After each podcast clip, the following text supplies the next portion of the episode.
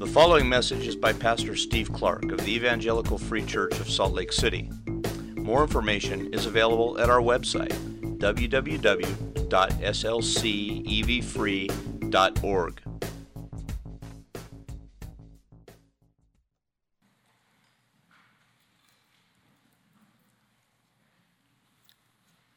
Let's pray. Father, we are grateful that you have gathered us here and given us an opportunity to sing and pray and now hear your word. And we do pray along the lines of what we just sang will you help us to behold you? Will you open our eyes and cause us to regard this word and this passage and all that it's about, and to see in it not just wonderful things, but a wonderful Savior. Help us to see you behind the truths, some of which are complicated today. Help us to see you and to, to sit beneath you, to, to enjoy you, to be thankful for your work, for your gracious gift to us. And, and also, Lord, teach us and, and grow our understanding and as you bring conviction and as you bring um, greater knowledge, we, will you build your church? It's a request, Lord. We've already prayed along those lines. Will you build your church here and everywhere? For your honor and for our good, we pray it. Thank you, Lord. Amen. So, we've been working our way through the Gospel of Matthew. We just finished chapter 12 and the large section that's there about the rising opposition to Jesus. The large crowds are starting to grow a little bit cold towards him. They're still there, and from time to time, still pretty impressed by some of the amazing things he does, but. The Pharisees, though, on, on the other hand, are, are resolved. They've made up their mind. They are dead set against him. And then along the side, there is this group of disciples, this, this little family following him and actually listening to him in faith. Lots of different responses to Jesus. And then Matthew 13, beginning in verse 1. That same day, Jesus went out of the house and sat beside the sea, and great crowds gathered about him, so that he got into a boat and sat down. And the whole crowd stood on the beach, and he told them many things in parables, saying, a sower went out to sow. And as he sowed, some seeds fell along the path, and the birds came and devoured them. Other seeds fell on rocky ground where they did not have much soil, and immediately they sprang up, since they had no depth of soil. But when the sun rose, they were scorched. And since they had no root, they withered away. Other seeds fell among thorns, and the thorns grew up and choked them. Other seeds fell on good soil and produced grain, some a hundredfold, some sixty, some thirty. He who has ears to hear, let him hear. And then his disciples came to him off the side and asked, What's with the parables? What, what, are, you, what are you doing there? What, what was that about? And they came and they asked him, and as Jesus will explain, we're moving then into chapter 13, this large section that is this third great teaching of Jesus in the, in the book of Matthew. And this one's full of parables. It's all parables. All about the same subject, in fact, all about the kingdom of heaven, God's kingdom. Now, a parable is sort of an extended figure of speech. That, that word parable can actually fit on lots of different types of speech. And, and if, even in fact, you look at the Old Testament, you can see proverbs are called parables. They have a little bit of a, of a, of a stretch to them. They're, they're an extended figure of speech, often involving a story, but not always. It can be lots of different sorts of things, but whatever form the parable actually takes, story or not, they all are instructive, but not in a simple, direct way. Parables are saying something in a way that is usually a little obscure. Now, today, as we read them, we may not notice the, the veiled nature of the teaching because for a lot of us who've been around the church and have heard these things, a lot of these parables are extremely familiar to us and we've heard them interpreted and explained many, many times. So for, for us, they are kind of plain as day obvious. But the initial hearers of Jesus, when, when, they, when they hit them, we even see it twice in chapter 13, the disciples themselves say, What? It's it, it requires some explanation because it's, it's not quite clear what he's saying, or, or at least it's not completely straightforward. Completely straightforward. That's how it hit the original listeners, which tells us something important about parables and their purpose. Parables are not illustrations designed to make hard concepts easier to understand.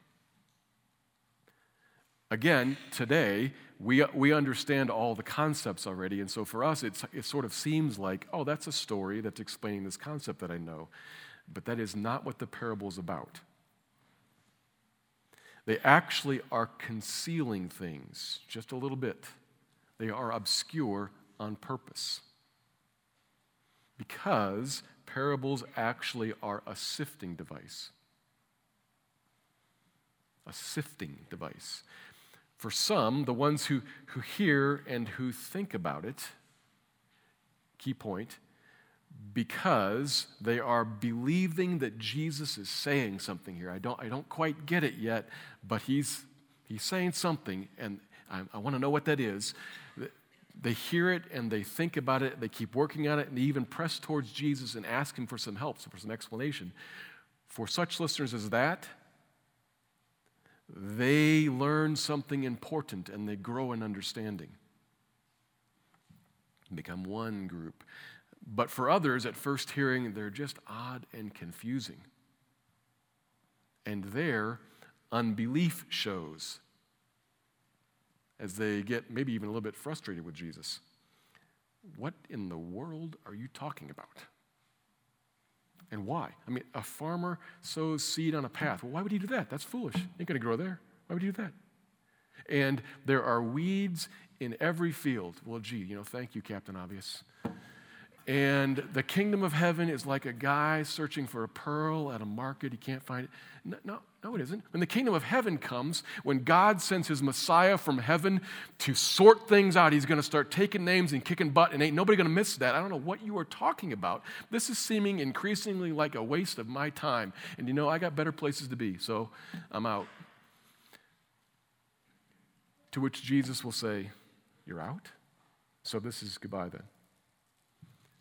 Yeah. I, wouldn't do that. But okay, goodbye. And that might be confusing to some of us because some of us think, perhaps, that Jesus should be doing absolutely everything he possibly can to convince absolutely anybody that he possibly can that they should choose to follow him. And he obviously isn't doing that. He's being obscure on purpose. That's puzzling to some of us. And it was to the disciples too. Confusing to them. So they ask, verse 10, Why are you speaking to them in parables? This is just going to confuse people. Frankly, it confuses me a little bit. But the crowds, Jesus, they're going to get frustrated and they're going to leave. Why are you doing this? And as Jesus answers, it's going to bring us to two observations one about the parables in general, and one about this parable, the parable of the sower, the parable of the soils specifically. So, now let me read verses 11 through 23, and then we'll turn to our two observations. Matthew 13, beginning in verse 11. And he answered them To you it has been given to know the secrets of the kingdom of heaven, but to them it has not been given. For to the one who has, more will be given, and he will have an abundance. But from the one who has not, even what he has will be taken away. This is why I speak to them in parables, because seeing they do not see, and hearing they do not hear, nor do they understand. Indeed, in their case, the prophecy of Isaiah is fulfilled that says, You will indeed hear but never understand, and you will indeed see but never perceive. For this people's heart has grown dull, and with their ears they can barely hear, and their eyes they have closed. Lest they should see with their eyes, and hear with their ears, and understand with their heart in turn, and I would heal them. But blessed are your eyes, for they see, and your ears, for they hear. Truly I say to you, many prophets and righteous people longed to see what you see and did not see it, and to hear what you hear and did not hear it. Hear then the parable of the sower. When anyone hears the word of the kingdom and does not understand it, the evil one comes and snatches away what has been sown in his heart. This is what was sown along the path. And for what was sown on the rock, rock, as for what was sown on the rocky ground, this is the one who hears the word and immediately receives it with joy. Yet he has no root in himself, but endures for a while. And when tribulation or persecution arises on account of the word, immediately he falls away. As for what was sown among thorns, this is the one who hears the word, but the cares of the world and the deceitfulness of riches choke the word and it proves unfruitful. As for what was sown on good soil, this is the one who hears the word and understands it. He indeed bears fruit and yields, in one case, a hundredfold, in another sixty, and in another thirty. The word of the Lord. So, two observations. Here's the first about parables in general parables reveal kingdom truth to those given ears to hear, and who then, therefore, hear. Parables reveal kingdom truth to those given ears to hear, and who then, therefore, hear. Before we go too far, I've said parables reveal kingdom truth, but Jesus in verse 11 calls it secrets not truth, secrets of the kingdom of heaven. These truths are secrets, or another way you could translate that word is mysteries. These things are, are mysteries at the moment that Jesus is speaking it. This is important because sometimes people today will say that they, they have a, an understanding into the secrets that Jesus is talking about and they'll reveal them to you. That's not, that's not possible because they're secrets at the time Jesus is speaking, but not today. Why are they mysteries or secrets? Because what he's talking about, and we're going to see in the following parables, we'll see some of the secrets that he's talking about, some of these truths he's mentioning. But what he's laying out about the kingdom is not at all what they expected. God's way of bringing in God's kingdom was very mysterious to them. Now, us today, you know, the, you know all this. You know the mysterious way that God was bringing in the kingdom, that the King Jesus was not going to do it in some mighty, dramatic, uh, astonishing day of judgment and physical cleansing and physical deliverance and, and physical sorting everything out, but he actually was coming as king in a very quiet and merciful and meek and slow and lowly way, starting with spiritual cleansing addressing the human heart, cleansing away sin, restoring us, fixing us spiritually. And all of that centered on astonishing mystery that the king was going to be crucified. It was that at the center of the plan. That made that was completely mysterious, unknown. Didn't get that at all. You obviously know all of that now. So I'm saying truths. He's talking about secrets, the truths of the kingdom. We might call it the, the truth of God's word. And we could actually say the truth of not just what Jesus is saying, but the truth of what the Bible is saying truths of the kingdom. That's that in mind now, verse 11. Why the parables? Jesus answers, and probably your English translation does not make something quite as clear as it could. It's in the original language, but they say why, and Jesus says because. It's actually right in the text. So, what we hear here is the answer to why. This is the reason why. Why the parables?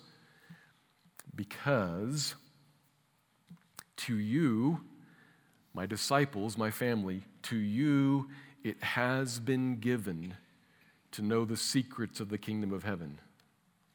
But to them it has not been given. he's going to say more about them, the crowds of people, and about the you, the, the family of the disciples. But first, he starts off with an extremely clear, but maybe for some of us challenging, clear statement about the sovereign choice and sovereign working of God, which is the reason for the form of the parables. It's how I accomplish what God is doing in his sovereign choice and in his sovereign purpose. That's why. What he's saying here, essentially. This parable form fits with the reality of sovereign choice and sovereign working. This is important, it's the key. So we got to take it apart here to be sure that we understand this and understand it carefully. Now, just, just so you know, in case this is something you're wondering about, he is going to speak about human responsibility in just a moment. It's coming up. And from our human standpoint, that actually, the human responsibility that we have is actually the, the larger takeaway for us from the parable of the soil when we come to talk about that. So that's coming. But it all starts with the sovereign choice of God. It has been given, he said. Not, it will be given after people respond, has been given and has not been given by God prior to this moment. God gave and God did not give. Notice, God did not take away. Nobody had it to start with. Nobody had this ability to know. Nobody had it, and God decided to give it. He, in mercy, decided to give to some and to leave others as they are. This is a large aspect of the teaching that is known as predestination. To predetermine, to predestine. The word actually means to mark out the boundaries beforehand. What the word means. The word itself shows up several times in places such as Ephesians 1. It doesn't use the word here, but that's what he's talking about.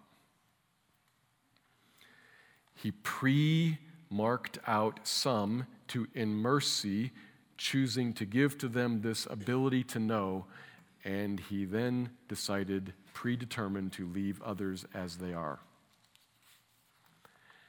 And then he continues on in the verse with a, a, proverbial statement that's, that's used elsewhere, but it's again emphasizing God's sovereign authority to determine what happens to whom and who gets what.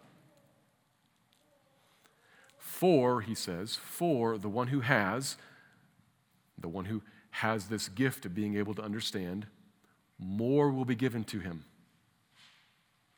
The blessings of the kingdom.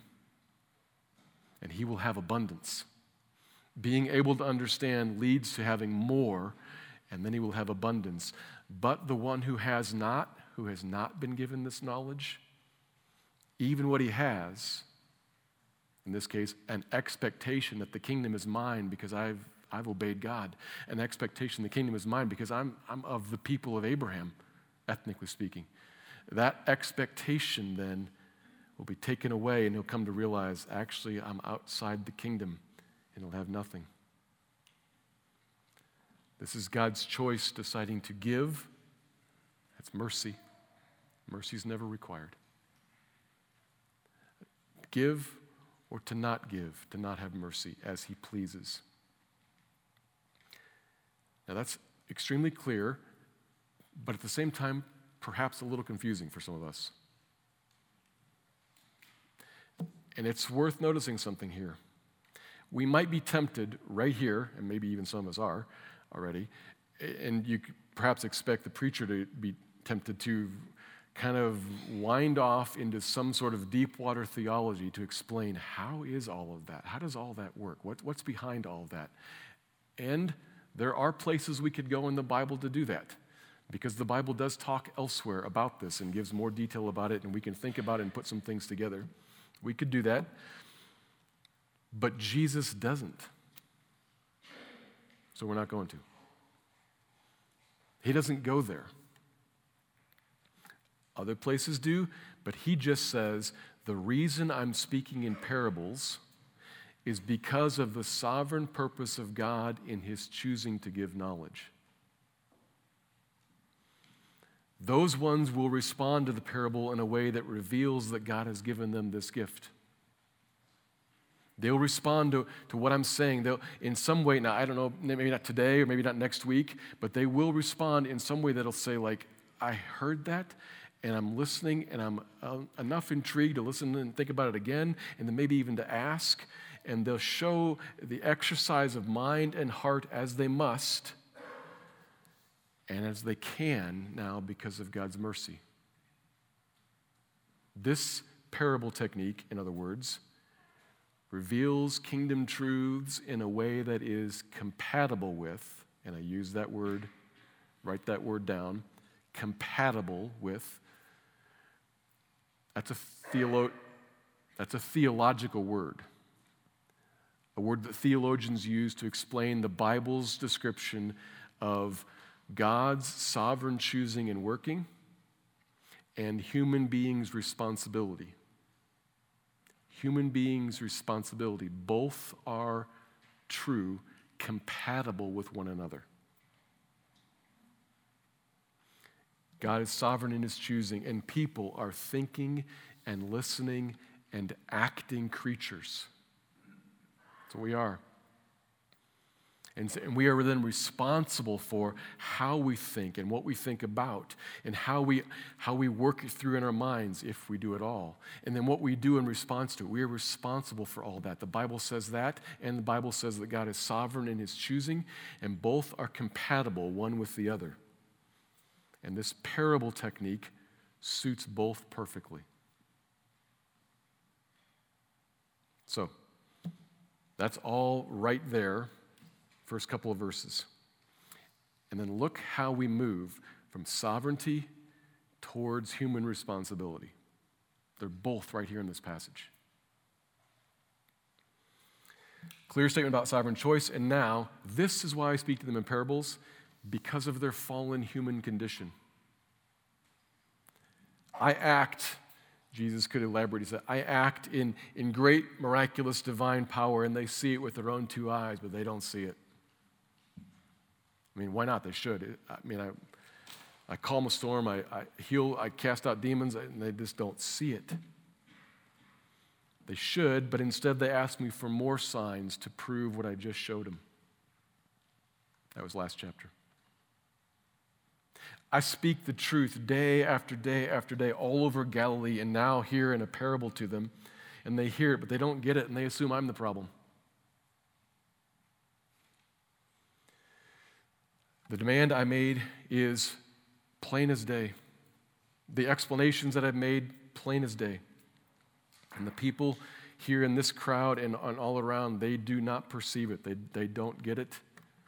They want me to make something else, to do something else, to say something else.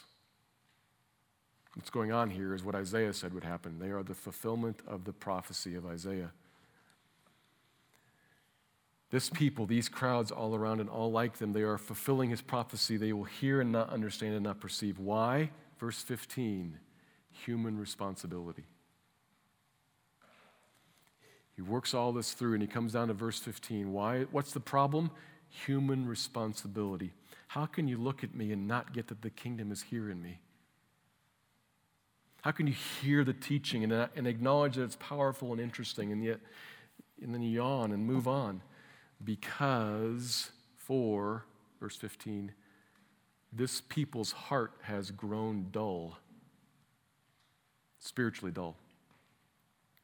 And their eyes and ears are closed up as if dozing off. They have closed their eyes, and they barely listen with their ears. If that wasn't the case, they'd They'd listen, they'd, they'd turn to me, and they'd come and I'd forgive them, but that's not going to happen. Why not? Two compatible answers in this passage. They are spiritually dull and they don't see it. Human responsibility. And God has not chosen to overcome it for them in mercy. God's sovereign choice. The responsibility, though, falls on the individual. They don't look, they close their eyes, and they are dull. Individual people that God in sovereign choice has not given mercy to. He lays the truth in front of them in parables and says, that's going to draw out who's who. It's going to sift. Some will hear and will be intrigued and will continue to listen. Will, with their open eyes, will say, I know I'm responsible for what I listen to and how I process it and what I do with it. I'm responsible for that. God will judge me for that. And so I'm going to say, What? And press in. And others will say, and walk away. This will show.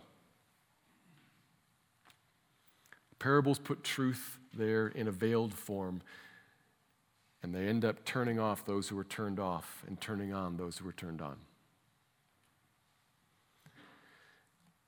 That's the crowds. But 16, the disciples are different. Blessed, fortunate, envied are your ears and your eyes because righteous people all throughout the Old Testament just long for what you're, what you're experiencing right now. They long to see this day and they didn't. They died before it came. But so fortunate are you. You are seeing and you are hearing and coming to understand the kingdoms of heaven. Blessed are you. Fortunate are you. You've been given this gift. The crowds are in line with Isaiah, and the disciples are in line with the prophets. Jesus has already said that before, Sermon on the Mount. Here it is again. That's the parables. That's what's going on in the parables as Jesus explains it. And, and so, what does that mean for us? Well, much of the application of this is actually in the next par- is in the actual explanation of the parable. But there are a few things that we can take away from this. Just this, this explanation of parables in general. First, it is hard to overstate the importance of Blessed are you, for you get this. Why? Not because you're clever and insightful. That is the plain statement. Uh, yeah, you have responsibility. You, you, have, you have to listen, but the listening is not why you get it. It's what you have to do. You're responsible for that. But, but when you listen, you hear because God gave you a gift. John Piper, years ago, talking about the doctrine of election, said people often push back on the doctrine of election. To argue with the doctrine of election is to argue with being loved. The only reason, the only reason that any person can understand any of this is because God said, I will have mercy on you. I will graciously give to you something that you don't deserve, that I don't have to give. A blessing that changes your eternity. It is impossible to overstate how eternity changing that is. It's impossible to overstate it. It changes everything. And for the person who gets that, there should be, oh, thank you. Thank you. Thank you. And a humility of looking at everyone else around literally there, but for the grace of God go I. That is literally true. Thank you. A humility and a gratefulness. The deeper and wider and, and more clearly we understand this, the, the deeper and, and more powerfully we should be gripped by humility and gratefulness. And as we look then around at the world that that doesn't respond like this, that doesn't see it. A couple things as we look out then. We're different than Jesus in one regard. We don't know everything. So Jesus can say, I, I know there are, there are two groups of people here those who have been given and those who have not been, and we have no idea who's in which group. We have no idea. And initial responses are zero indication. Everybody would have thought, everybody would have thought that Pharisee Saul's initial several dozen responses to Jesus and Jesus' followers would have indicated that surely he has not been given the gift of understanding any of this. And we all would have been wrong. Initial responses tell us nothing. So we just openly proclaim. We don't try to sort out. We, we can't. It's impossible. We don't try to sort out who's in which group. But w- how this matters for how we proclaim is we know this all rests in the hands of God, and I don't need to cook the books. I don't need to modify this or twist this or change this or, or soften it to acquire a certain, in my mind, good response. Nope. I can't.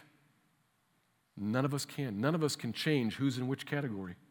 None of us knows who's in which category. None of us can change anybody who's in which category. So, what we do is we say, I will openly proclaim the truth of God, the truths of the kingdom, and I will love people indiscriminately. And I will leave all the results to God. I will not try to sort things out. I cannot. I will pray and I will preach and I will leave the results to God, knowing that it is all in His hand. And I will not be surprised if there is violent, even opposition and, and clear present rejection. That's part of the game. I get that. That's part of the game. I get that. I don't know what that means for that person, even in the long run. Saul certainly had one response and became Paul and something else. But I'm not surprised by anything, nor am I thinking that it is my responsibility to do everything that I possibly can to convince everybody that they possibly could that they should choose to follow Jesus. That's above my pay grade. I proclaim the truth. I love people. You proclaim the truth and you love people, and you say, it's in the hands of God. We tell people that they are responsible for how they hear and for what they do with what they hear because that's what they'll be judged on. And that's actually where the parable of the sower takes us. So, second observation we must be careful to hear kingdom truth with understanding. We must be careful to hear kingdom truth with understanding. He talked about the sovereignty of God, but he moves away from that now and, and lands the whole parable on the responsibility piece. This is certainly true. We must be careful how we hear. It's given to us as readers with this extended explanation as if we are all the people who pressed in and said, Jesus, will you explain that to me? And he does. Here's what I was meaning. Here's what I was getting at. It's meant for us to think about ourselves. Now, it is certainly helpful, and, and it's not wrong to use it this way. It is certainly helpful to kind of think about other people in some of these categories. That, that can help us understand why a person is responding a certain way. That's helpful not the main point. The main point is for us to hear this and to think about ourselves in this. How are you hearing Jesus' word today? Which kind of soil are you? Are you like the first soil? A person who hears God's word but does not understand it, spiritually speaking, it makes no sense. It's perhaps nice but unnecessary. Maybe it's even threatening. This probably is not most of us here. I mean, I'm, I'm speaking in a church. This probably is not most of us here, but it could be some. It could be some who hear this somewhere else, somehow else. Well, notice this, if that's you. Jesus is saying the reason that you aren't interested, or at least aren't interested enough to look further into this, is that you have an enemy, Satan who has done something to you, who is working very hard to keep you from looking into this further. I know you're not interested. If, that's, if this is you, I, I get you're not interested. Jesus is telling you, in love, telling you, the reason you're not interested is that you're being afflicted and not by me.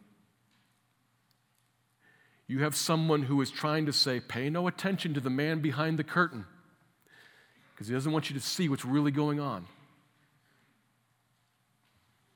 Consider that.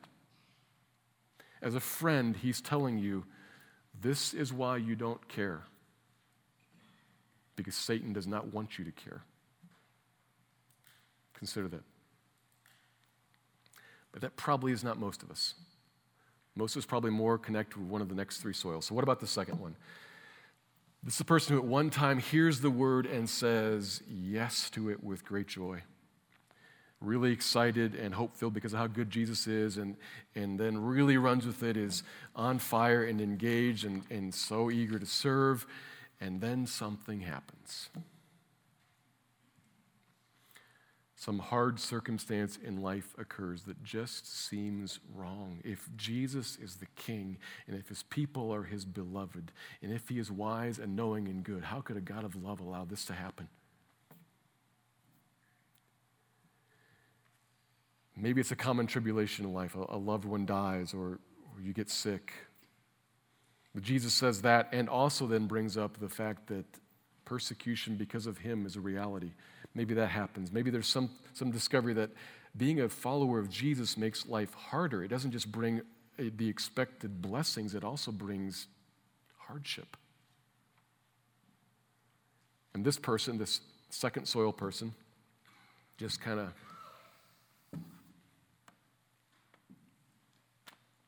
fades away.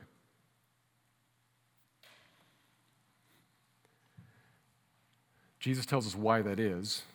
This rocky ground has bedrock underneath of it. There's dirt on the top and bedrock beneath, and so there's no depth there. There's no, there's no depth of faith. There's no ability to draw up nutrients to sustain through the hard stuff. So the hard stuff kills, it just crushes. Without the spiritual categories to put in here, this, this suffering, without the resources to walk sorrowing but ever rejoicing, that person just falls away. Unlike the third soil person who doesn't go anywhere, that soil produces a plant that grows up all mixed together with all sorts of worldly competitions and distractions. And if I was to bet, I would bet that most of us, most people hearing this today, would most resonate with or perhaps be most convicted by this one. This picture is a person who heard and responded to the word but is not fully owned by it. not fully owned by it. Worldliness, including especially the love of money, which seems so important and so good and so attractive. Money, you cannot serve God and mammon because the reason that that's stated like that is that money is a great alternative to God. So it seems. It can provide you security, it can provide you importance, it can provide you pleasure. It, it can do everything God can do. It's a, it's a great and important, necessary thing, and it chokes out the life of the Spirit. It's deceptive. So, good soil isn't found there.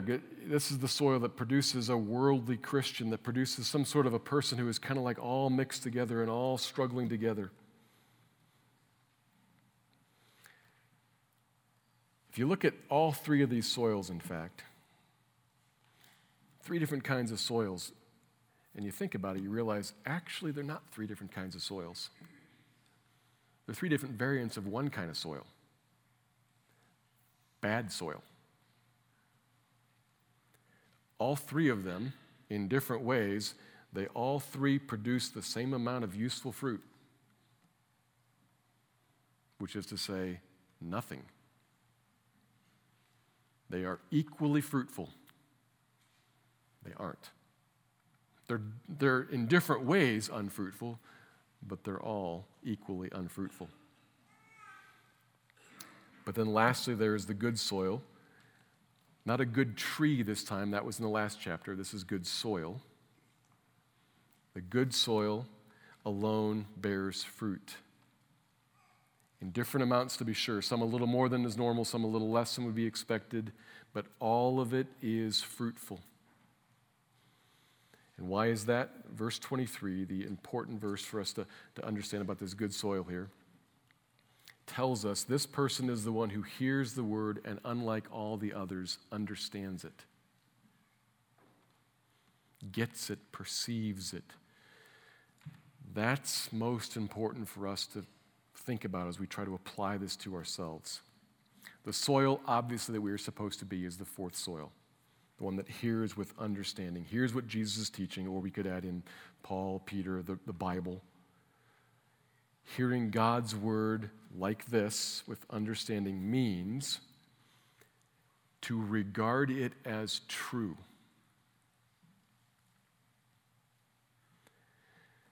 Which means to live trusting it and banking on it as true.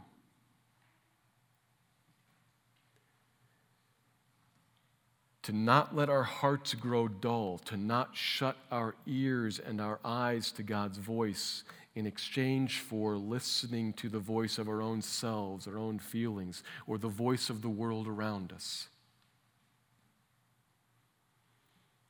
Not hearing and trusting all that, but God's word, to hear it in understanding, is to hear it, to regard it as true, and to follow it. That is the fight of faith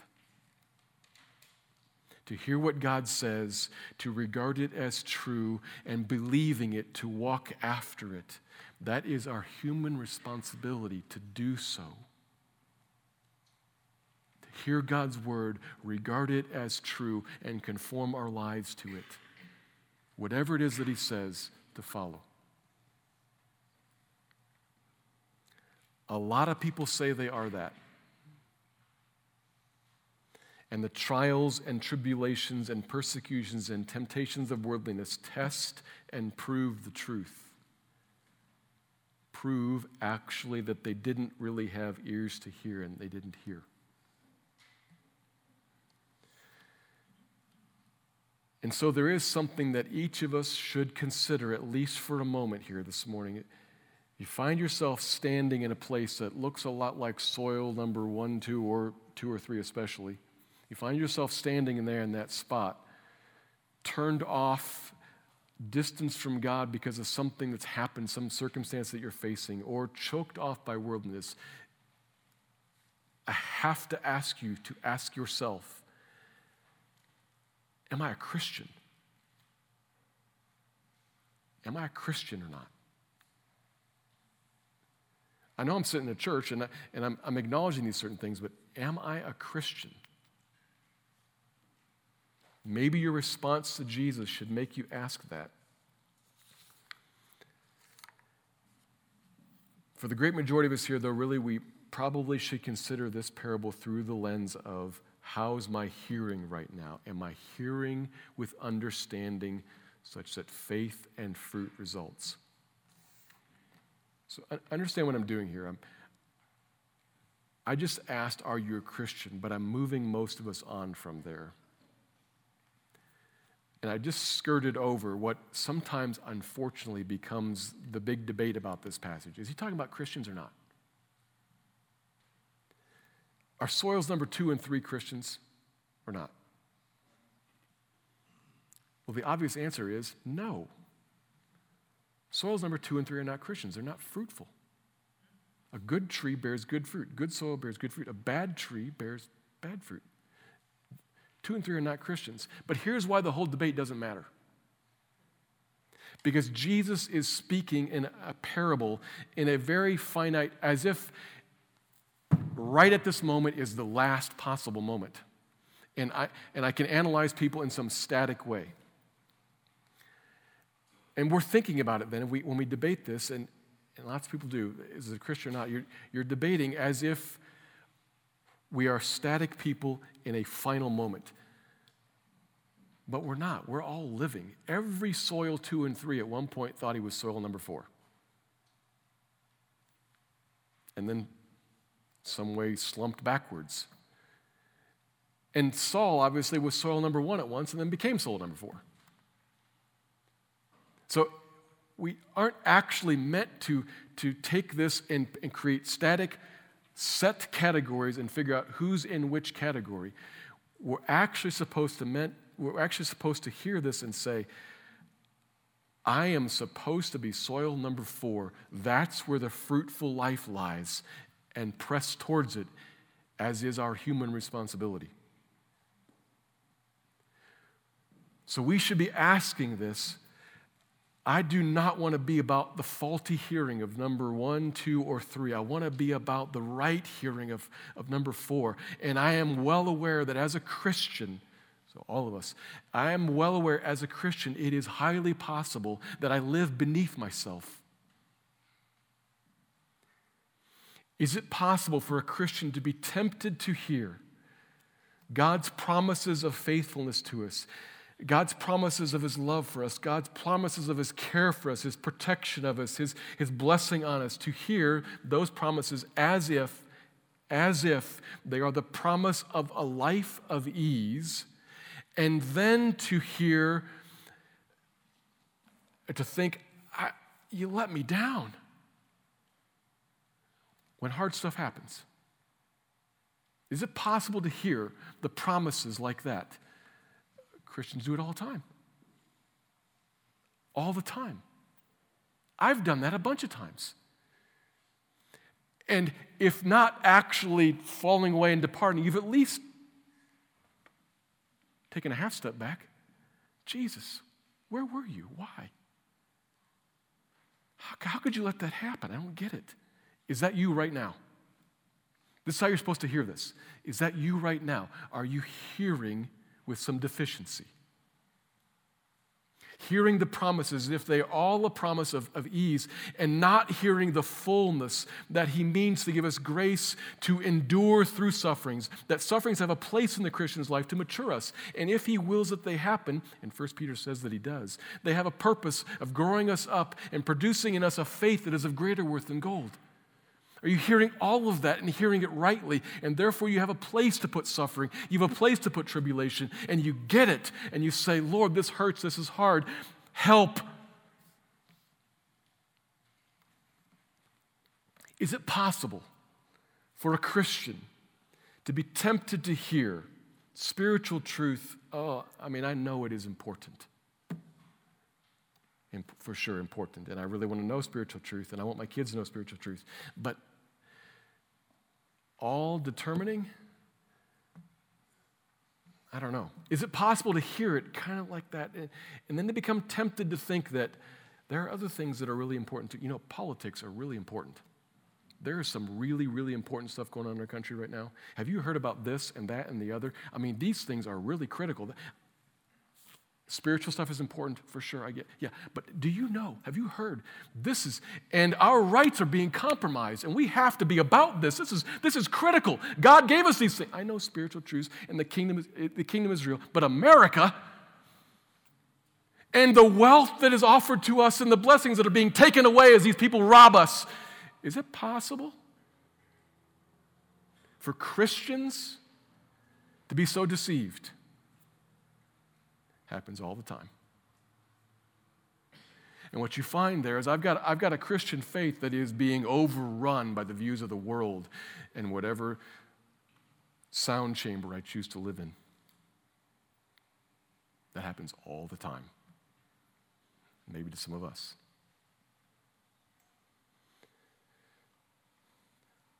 We can be easily tempted to hear God's word and then intermix it with all the rest of the world and to not hear the thing that matters is the kingdom and everything else that happens is in his hands. And I have a single ruler and I have a single perspective. I, I want to live as a faithful citizen of the kingdom of heaven while a temporary sojourner here in the kingdom of America a temporary sojourner, a stranger and an alien here in this world. Christians can be tempted to live beneath us, to live like a third soil or to live like a second soil. We have fallen natures and we live in a fallen world, and we have a powerful spiritual enemy who is doing everything that he can to cloud the truth for us.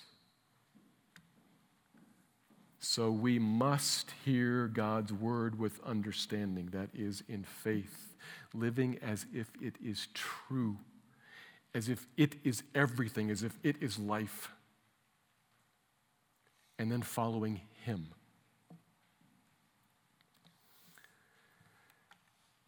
This is faithful obedience. It is the fight of faith. And when we fight for this faith, when we fight to keep our ears open and to keep our eyes open and to keep our hearts from growing dull, as is our human responsibility to fight, we fight like that and we say, God, help me. What we find is hungering and thirsting for righteousness, He draws near to say, Here. And He opens our ears and we see, and we hear. He wants us to grow more than we want to grow. We fight and He gives and we grow. We work out our salvation, not work for, work out our salvation with fear and trembling, for it is God who is at work in us to will and to work according to his good pleasure. We, humanly responsible, fight for faith, and God works to give us the help that we need. The Bible's view of life, the Bible's view of the Christian life, is a compatibilistic view. We are responsible, and He is powerful and enabling.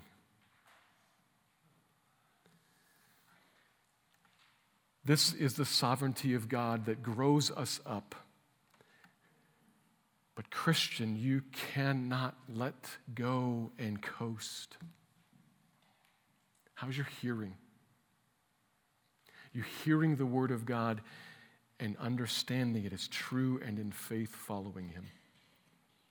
This is how we produce the fruit that is so good for us and for the world and so honoring to him. Hear the word of the Lord. Let me pray.